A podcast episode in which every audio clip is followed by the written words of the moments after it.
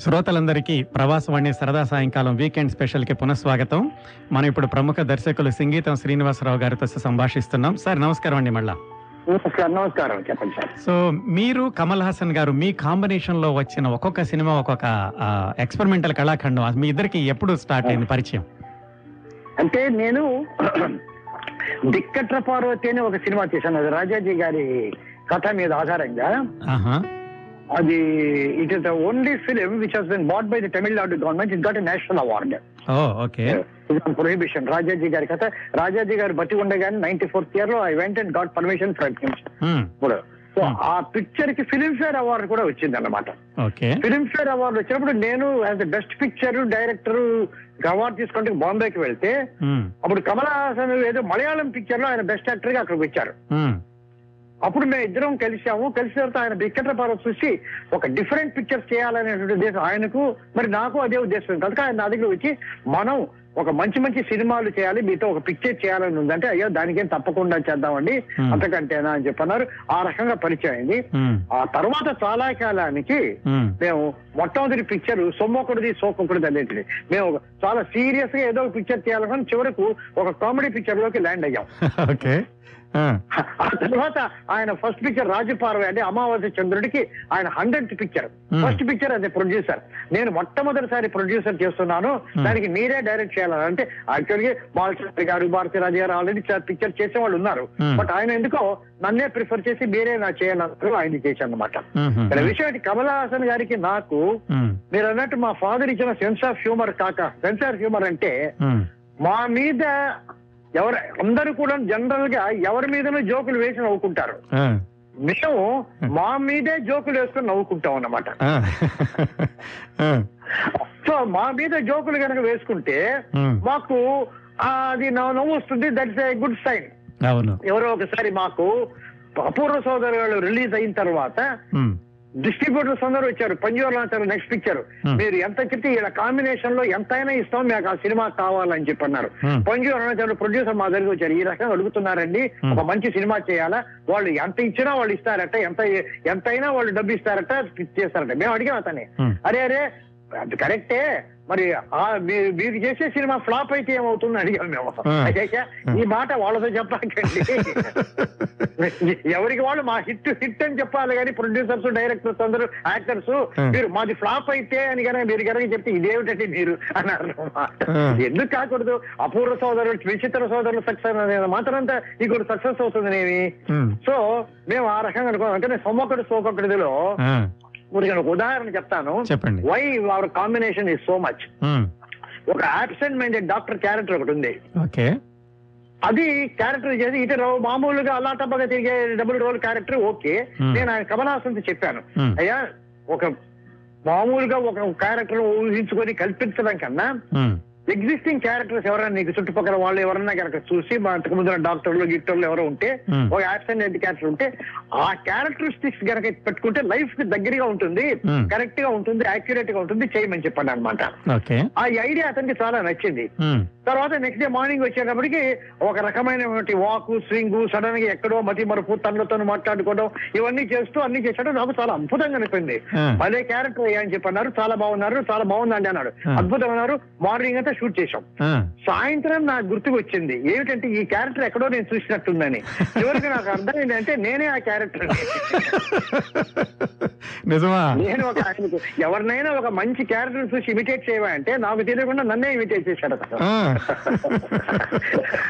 అది ఆ director director నా క్యారెక్టర్ అన్నమాట అది. చెప్పాడు? తర్వాత ఎలా దానిలో నేనే మాట్లాడుకుంటాను? వ్యాబ్సెంట్ మైండెడ్గా ఉంటాను. ఇది అలాగే నన్ను ప్రమోట్ చేశాడు. ఈ రకంగా మేము నవ్వుకున్నాం ఈ రకంగా మాకు ఒకరికి ఒకరికి అర్థం చేసి. చేసేది అది మా వైబ్రేషన్ మెయిన్. దట్ ఈస్ తర్వాత ఆయన వెరీ క్రియేటివ్ పర్సన్. ఎంత క్రియేటివ్ అంత నా మీద కాన్ఫిడెన్స్ కూడా. ఒక ఒక సీన్ కనుక చెప్తే. అతను ఆపలేము. ఈ ఐడియా ఇట్లా ఉంటే ఇట్లా ఉంటే ఇట్లా ఉంటే అద్భుతం. నేను as a director I'm not a fool to stop him ఎందుకంటే ఒక మంచి సినిమాకు మంచి ఐడియాస్ వస్తుంటే నేనేది కాదనాలి. కానీ Hmm. ఏది మంచిది ఏది కాదు అని చెప్పే నిర్ణయం నేను తీసుకుంటా కరెక్ట్ కమల్ హాసన్ ఇది బాగోదు ఇది Kamal is the better thing this will go అంటే ఓకే సార్ అంటారు వెంటనే అది మర్చిపోయి అది వెళ్ళిపోతారు అనమాట అంత చైల్డ్ లైక్. ఎంత ఎంతూజియాస్టిక్గా పది ఐడియాస్ చేస్తాడు. పదిని రిజెక్ట్ చేసినా okay sir will think of something else అని వెళ్ళిపోతాడు. ఓకే దాని. మీద ఏమీ లేదు. That is the main thing Hmm. Where మాకు ఈగోస్ లేవు ఏమీ లేవు. అత అతడు దేవుణ్ణి నమ్మడు నేను దేవుణ్ణి నమ్ముతాను. ఆ, నేను ఎందుకు దేవుణ్ణి నమ్ముతానంటే అది వేరే సంగతి. నేను నేను చెప్పాను ఎందుకు దేవుణ్ణి రోజు పూజ చేస్తామంటే. It makes my wife very happy that becomes very important when she's happy I'm happy correct అంతే. కదా? నెక్స్ట్ ఏంటంటే. ఒక దేవుణ్ణి పూజ చేస్తే నాకు I don't call it prayer I call it ego damaging exercise ego damaging exercise okay ego damaging exercise ఆ. ఈ డి ఈ ఆ. ఇది అంటే నేను కాదు నేను ఒక్కనే కాదు Hmm. నాకంటే సుపీరియర్ శక్తి ఒకటి ఉన్నాడు Hmm. అని చెప్పడం I damage my ego I. Remove my ego I. Damage my ego. So ego damage బాగుంది. అది. So I call it that ego తీసేసే ఒక ఎక్సర్సైజ్ ప్రేయర్ ఓకే ఓకే బాగుందండి కొత్త పర్స్పెక్టివ్ సో ఈ రకంగా నేను our combination has become so successful. Throughout.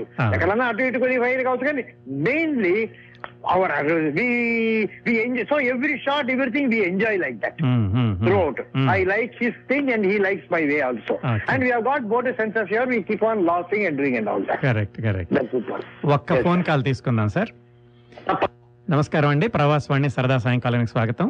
నమస్కారం అండి. ప్రసాద్ అండి శానోజర్ నుంచి. ప్రసాద్ గారు మాట్లాడండి సంగీతం శ్రీనివాసరావు గారితో నమస్కారం శ్రీనివాసరావు గారు. నమస్కారం సార్. చెప్పండి సార్. మీరు అమెరికా అమ్మాయి సినిమా మీరే డైరెక్ట్ చేశారు కదండి? అవును.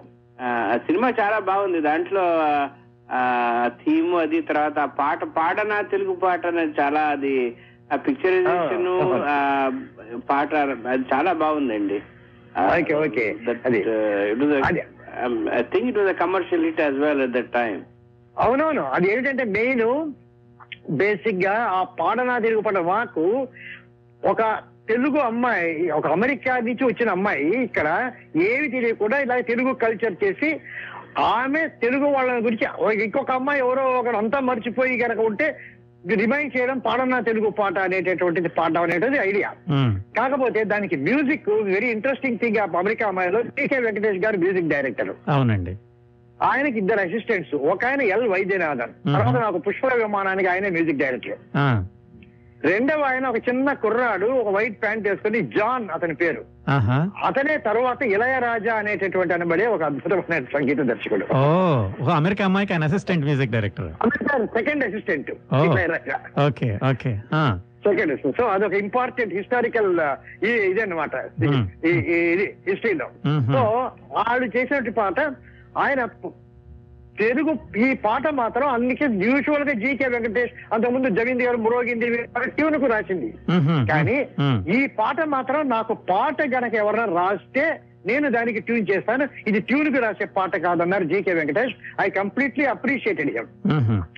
మరి ఎవరు కనుక రాస్తారంటే ఒకే ఒక వ్యక్తి ఒక తెలుగు వైభవాన్ని గురించి రాసేటువంటి వ్యక్తి కల్చర్ గురించి దేవులపల్లి కృష్ణశాస్త్రి గారు ఆయన్ను మనం పిలిపించి మాకు ఆయన గురువు గారు బలేశ్వర దగ్గర నుంచి Hmm. ఆయన దగ్గర నుంచి ఆయన గుర్తుపెట్టి రాస్తే Hmm. సో ఒక పాట ఒక అమ్మాయి పాడుతుందండి తెలుగు పాట పాడుతుంటే ఆయన ఒకే ఒక మాట మ్మ్. పాడనా తెలుగు పాట. అని ఒక మాట రాసిచ్చారు. హార్మోనియం దగ్గర కూర్చొని పాడనా తెలుగు పాట అని ట్రైన్ చేశాడు ఆయన వెంటనే. ఆ. నెక్స్ట్ ట్యూన్ చెప్పుంటాడు కృష్ణశాస్త్రి గారు తర్వాత ట్యూన్ ఏమిటి? అని అడిగారు. తర్వాత మాట ఏమిటి? నేను అడుగుతాడు ఆయన. సో పరవశనై నీ ఎదుట నీ పాట అని ఆయన పంపిణీ చేస్తే ఒక్కొక్క లైన్ అలా రాస్తూ.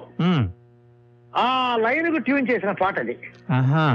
అద్భుతంగా ట్యూన్ రాసింది కాదు అలా మొత్తం పాట రాసి రాసింది కాదు. ఒక్కొక్క లైన్ ఉంటే అక్కడే కూర్చొని ఆ ట్యూన్కు రాసింది అనమాట అలాగే స్పాంటెంట్గా హృదయంలో నుంచి వచ్చినటువంటి ట్యూన్ హృదయంలో నుంచి వచ్చినటువంటి పాట అది. ఆయన దేవులకిపల్లి గారి దీంట్లో అనమాట ఆ, చిరస్థాయి. ఆయనకు అప్పుడు మాట్లాడలేరు అప్పుడు సో ప్రతి ఒక్కరు పాట రాసి అన్ని రాసి రాసి చూసేవారు.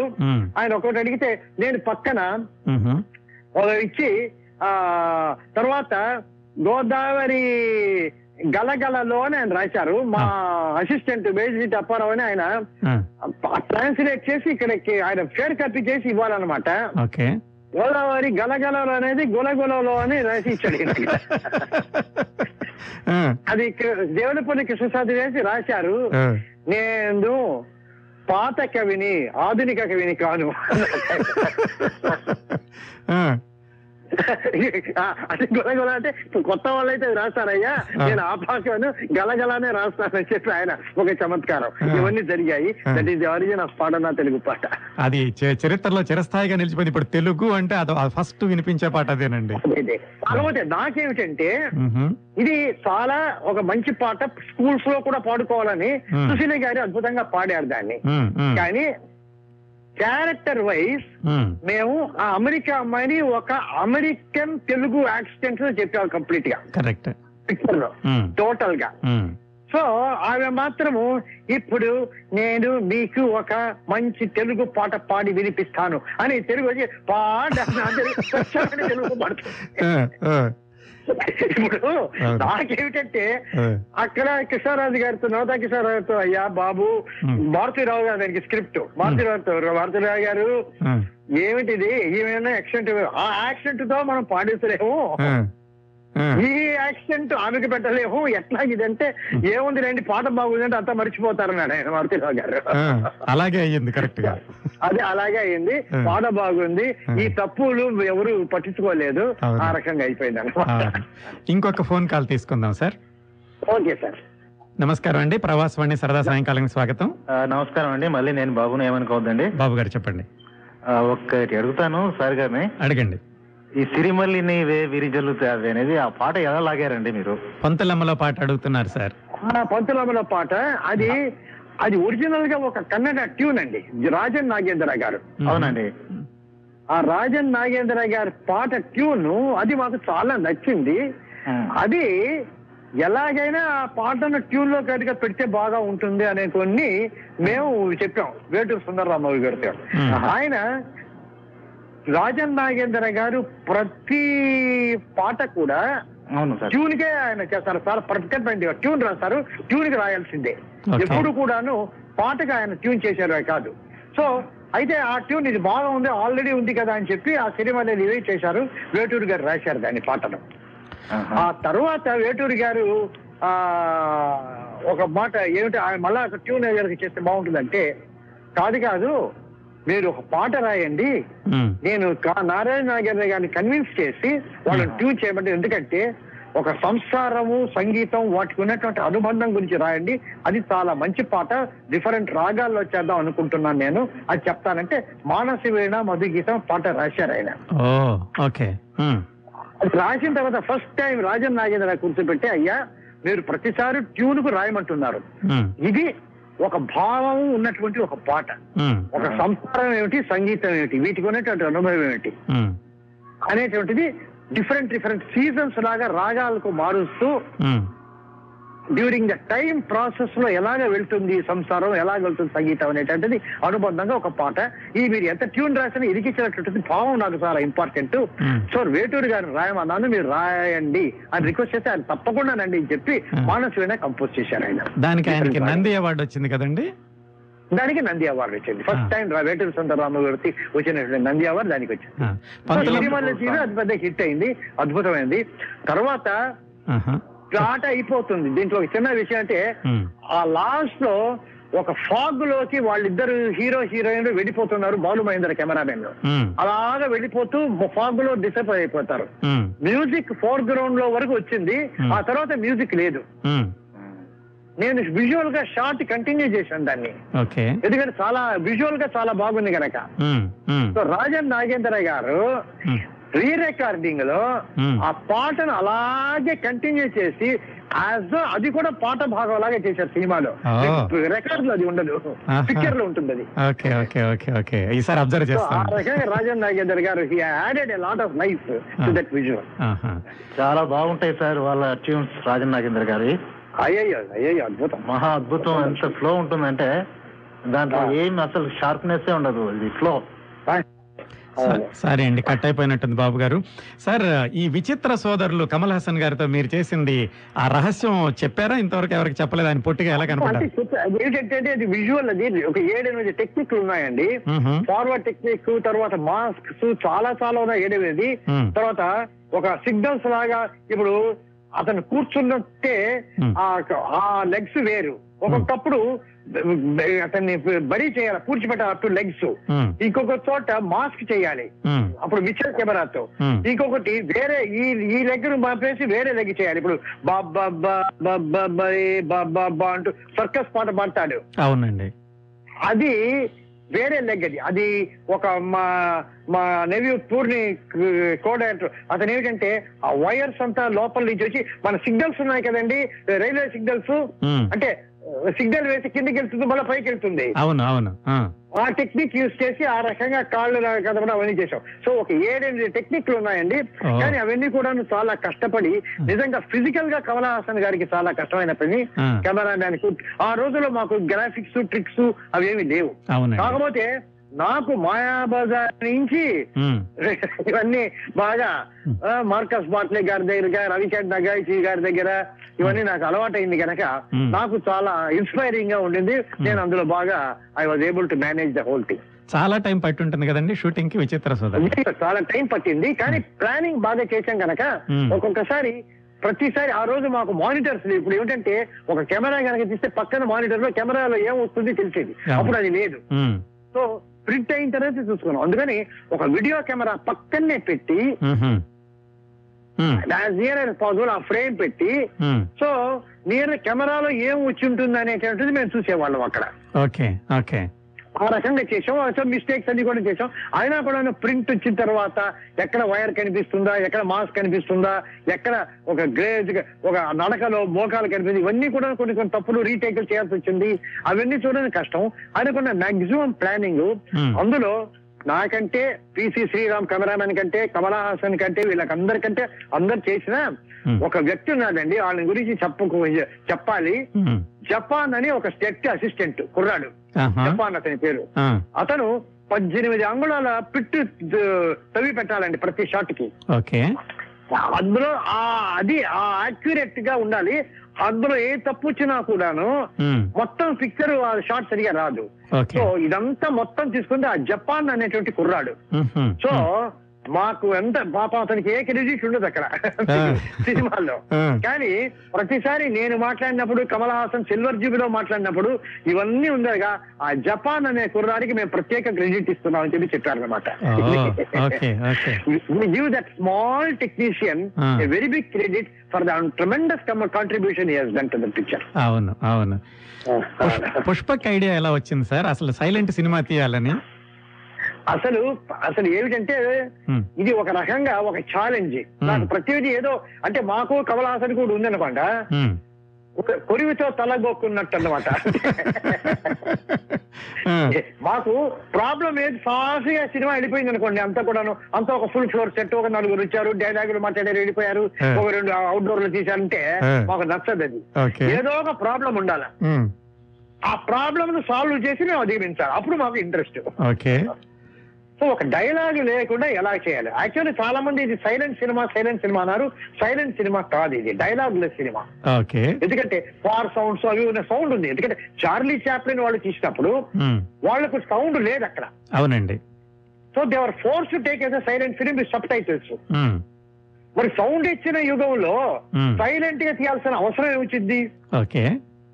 కానీ డైలాగ్ లేకుండా సో స్క్రీన్ ప్లే ప్రతి ఒక్కటి మీరు చూస్తే దూర దూరంగా ఉండేవాళ్ళు లేకుంటే ఎవరో గ్లాస్ వెనక ఉండేటువంటి వాళ్ళు మ్. ఎవరు అతను అక్కడ లోపల వచ్చి ఆ నోరు తెరుచుకొని ఏదో చెప్పబోతాడు ఈ లోపల అందులో గుడ్డ కుక్కి మళ్ళీ విస్కీ వేస్తాడు కమల్ హాసన్ అవును అవును ఆ లావుటి మంచి అర్థం అవును. సో ఈ రకంగా ప్రతి సీన్ ప్రతి screenplay has been designed hmm. To see there is no dialogue okay okay natural ఆ గా రకంగా చేయాలనేది ఇస్ ఛాలెంజ్ Hmm. కానీ ఎట్లా ఉందంటే మాకు Hmm. ఒక ఫోక్లోర్ సినిమా అంటే అది ద- తర్వాత ఆ అది ఇది పిక్చర్ కాలేదు మ్హూ. ఒక అంటే పింగళ నాగేంద్రరావు ఒక అసిస్టెంట్ ఉన్నప్పుడు ఒక డైలాగ్ రాశారు Hmm. Hero comedian friend Hmm. ఒక గుహలోకి వెళ్తుంటాడు వెళ్తుంటే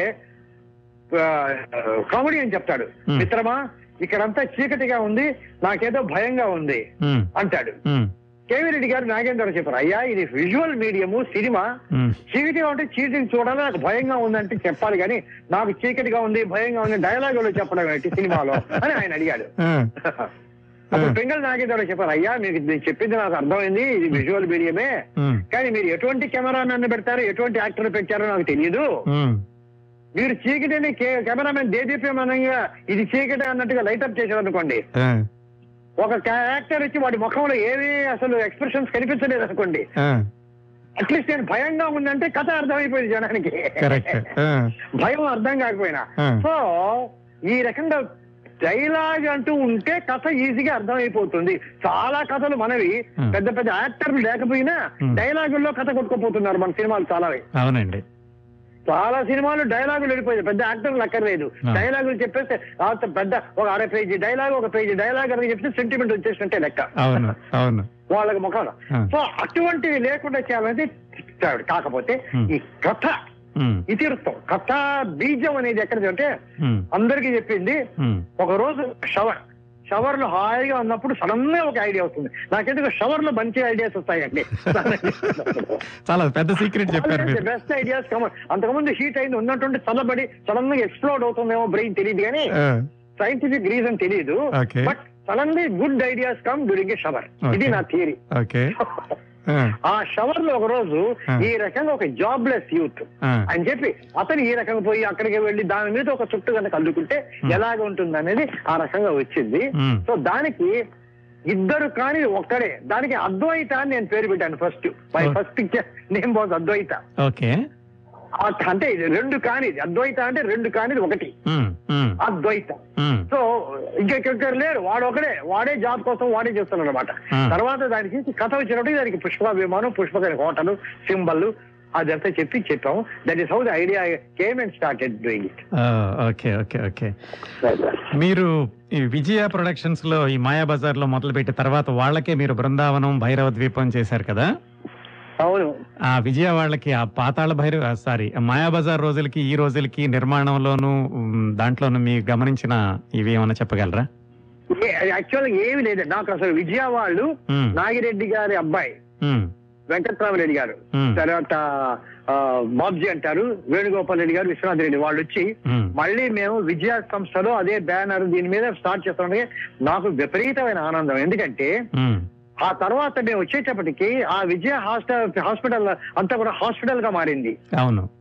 నా వైఫ్ ఎప్పుడో ఒకసారి ఒక దగ్గర ఆపరేషన్కి అడ్మిట్ చేస్తే నేను ఎక్కడో ఇక్కడ చూసిన రూమ్ చూస్తుంటే తర్వాత నేను కేవీ రెడ్డి గారు మేము స్క్రిప్ట్ డిస్కస్ చేసుకున్న రూమ్ అది. ఒక నర్సెస్ నర్సెస్ ఉన్న చోట అలా వెతుక్కుంటూ పోతే ఫింగల్ నాగేంద్రరావు ఉన్న రూమ్ అది. ఇవన్నీ జ్ఞాపకం హాస్పిటల్ అయింది ఇప్పుడు. ఈ రకంగా అయితే మళ్ళా చేస్తే బాగుంటుంది. అంటే ఆ టైంలో వీళ్ళు నన్ను పిలిచి చెప్పేటప్పటికి నాకు నిజంగా ఆనందించింది. కాకపోతే అప్పటికింకా వాళ్ళ వాగిని స్టూడియోస్ చేస్తుంది ఏడెనిమిది ఫ్లోర్స్ ఉండింది. సో వావి మొట్టమొదట వాళ్ళకి ఏమిటంటే విజయవాడ ఒక సోషల్ సినిమా ఒక సావుకారు ఒక పెళ్ళి చేసోడు తర్వాత ఒక పాతాళ భైరవి ఒక మాయా బజారు ఒక కాస్ట్యూమ్ పిక్చర్ ఒక సోషల్ పిక్చర్ చేసేవాళ్ళు. సోషల్ పిక్చర్స్ ఎల్వి ప్రసాద్ గారు తర్వాత కమ- కమలాకర కామేశ్వరరావు చేసేవాళ్ళు. కేవీ రెడ్డి గారు కాస్ట్యూమ్ పిక్చర్ చేసేవాళ్ళు. కాబట్టి వాళ్ళు నన్నే రెండు social picture folklore picture mythological అలా చేయమని చెప్పారు. మొదట బృందావనం చేశాము. కాకపోతే ఆంధ్ర గవర్నమెంట్కు ఇచ్చిన రూల్స్ వచ్చే మేము ఆ స్టూడియోను వాడుకోలేకపోయాము. తిరుపతిలో చేశాం మొత్తం సినిమా. ఆ తర్వాత ఈ స్టూడియోనంతా వాడుకునేటువంటి సినిమా ఒకటి చేద్దామని బాలకృష్ణతో భైరవ దీపం ఫోక్లోర్ సినిమా చేశాం అనమాట సో ఆ భైరవ దీపం అంతా కూడాను ఆరేడు సెట్స్ నాకు మా కేవీ రెడ్డి గారు ఎంత లగ్జరీతో చేశారో సినిమా ఆ లగ్జరీ నాకు ఆ, దొరికి దక్కింది నా అదృష్టం. Okay seven. Floors of a studio at my disposal. To make a film. Is big film call Bhairava Deepam కాకపోతే నేను పాతాల భైరవ రోజు ఇది ఏంటంటే మీరు చెప్పినప్పుడు ఇది కేవీ రెడ్డి గారికి ఆ పేస్ తగ్గిందని. I wanted to be careful that the Bhairava Deepam pace was up to date with the present generation అవును అవును. ఆ ప్రజెంట్ జనరేషన్ పేస్కు నేను స్క్రీన్ ప్లే రాసుకున్నాను.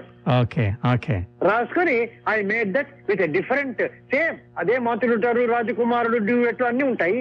కానీ the approach the trend texture అవన్నీ కూడాను ఆ కిక్ అవన్నీ కూడాను మోర్ అస్ యూత్ఫుల్ స్పిరిట్గా ఉంటుంది. ఆ. రకంగా with more tricks available today మేము అది చేసాం అనమాట that is it was a wonderful feeling for me నాకేదో మళ్ళా అదే కాంపౌండ్లో ఒక హాస్పిటల్ అయినా కూడాను a part of studio was still there.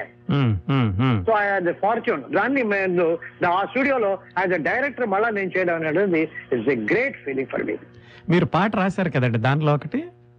ఆహా అది ఆ ఒక పాట నేను రాయాలనుకోలేదు మొట్టమొదట. అది హీరోయిన్ పాట ఆ వేటూరు సుందరరావు గురించి రాయాలి.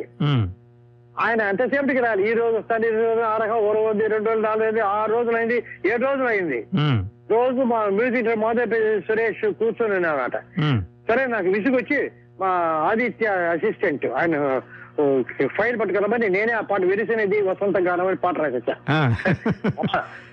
రాసేసిన తర్వాత చాలా బాగుంది అన్నారు. తర్వాత కాకపోతే రాసి రికార్డ్ చేసిన తర్వాత నాకు ఒక ఫీలింగ్ ఇదేమిటి వేటూరు సుందరరామూర్తి గారు రాయాల్సిన మాట నేను రాశానే అని. ఆ. తర్వాత అది రికార్డ్ అయ్యి ముందు రికార్డ్ ముందు ఉమ్, ఒక్కసారి వేటూరు సుందరరామారావుకి పాట వినిపిద్దాము అని చెప్పాను నేను ఆ, సురేష్తో ప్రొడ్యూసర్తో.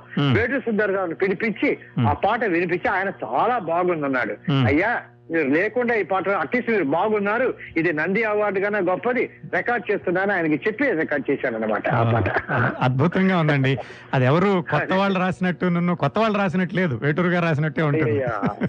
అంటే నాకు పాటలు ఎందుకంటే ఎవరెవరు చేయాల్సినది నాకు మొదటి నుంచి కూడాను. ఇప్పుడు కృష్ణార్జున యుద్ధంలో.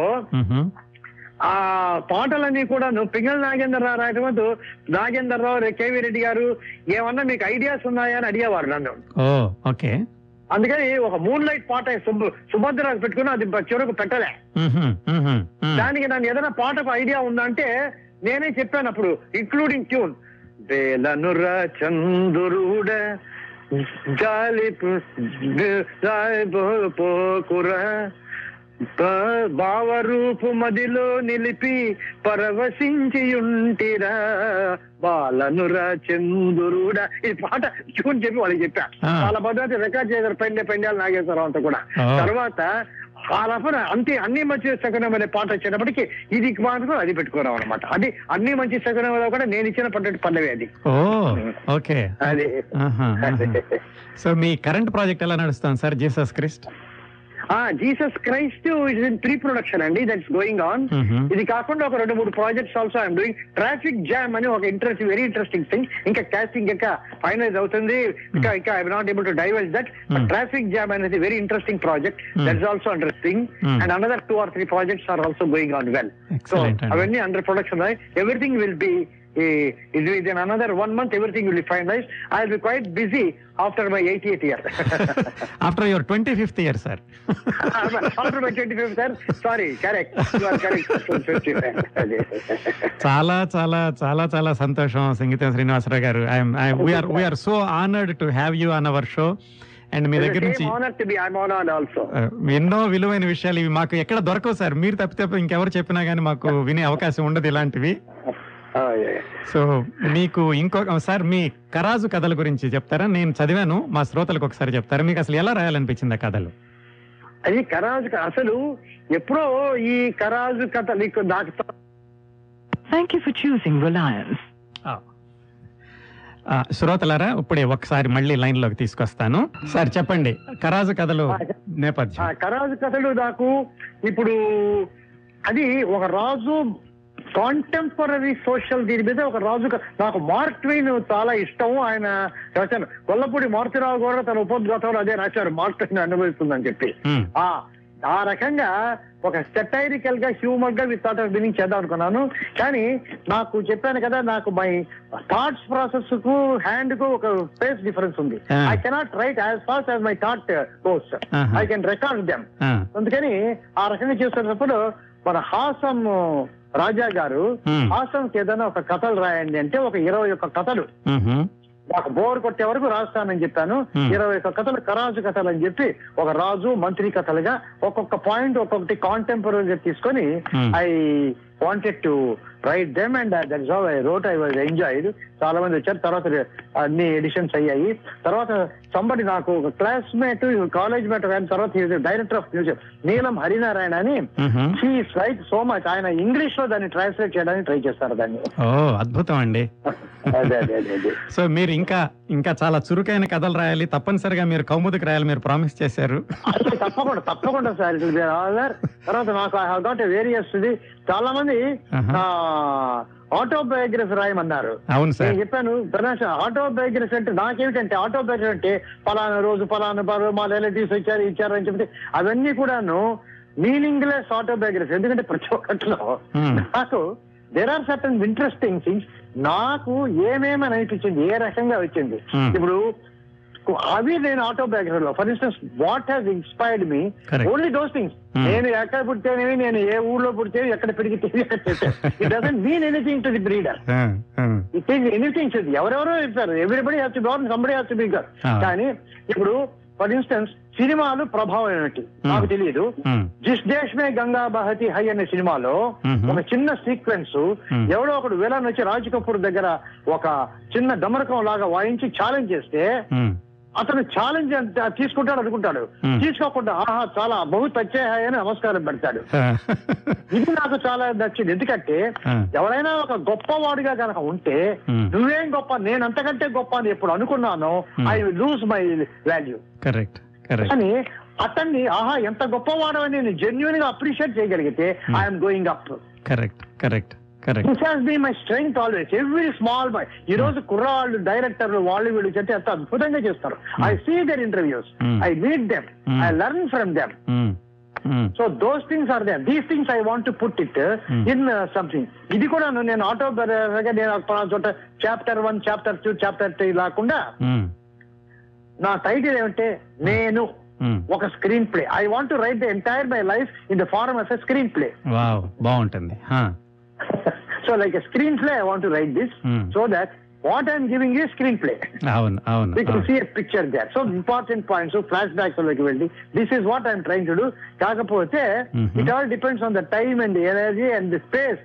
ఉంది I want to do that and stories also and definitely it will be an honour for me to do some మీకు కౌముది లాంటి మ్యాగజైన్ రాయడం అంటే I'm will very very happy thank you for the we will be so honoured sir చాలా చాలా thanks Singeetam Srinivasarao గారు. మీరు ఇంత time చాలా ఓపికగా వెచ్చించారు. Once again happy birthday wishes on your twenty fifth happy happy and birthday అండి మళ్ళీ కలుద్దాం సార్. నమస్కారం అండి. నమస్కారం. మా శ్రో. మా శ్రోతలందరి తరఫున ఇంకొకసారి మీ కృతజ్ఞతలు తెలియజేస్తున్నాను. Okay, thank you, sir. Convey my best wishes to all your listeners, sir. I am honored to talk to them. Thank you very much sir will keep in touch Thank you, sir.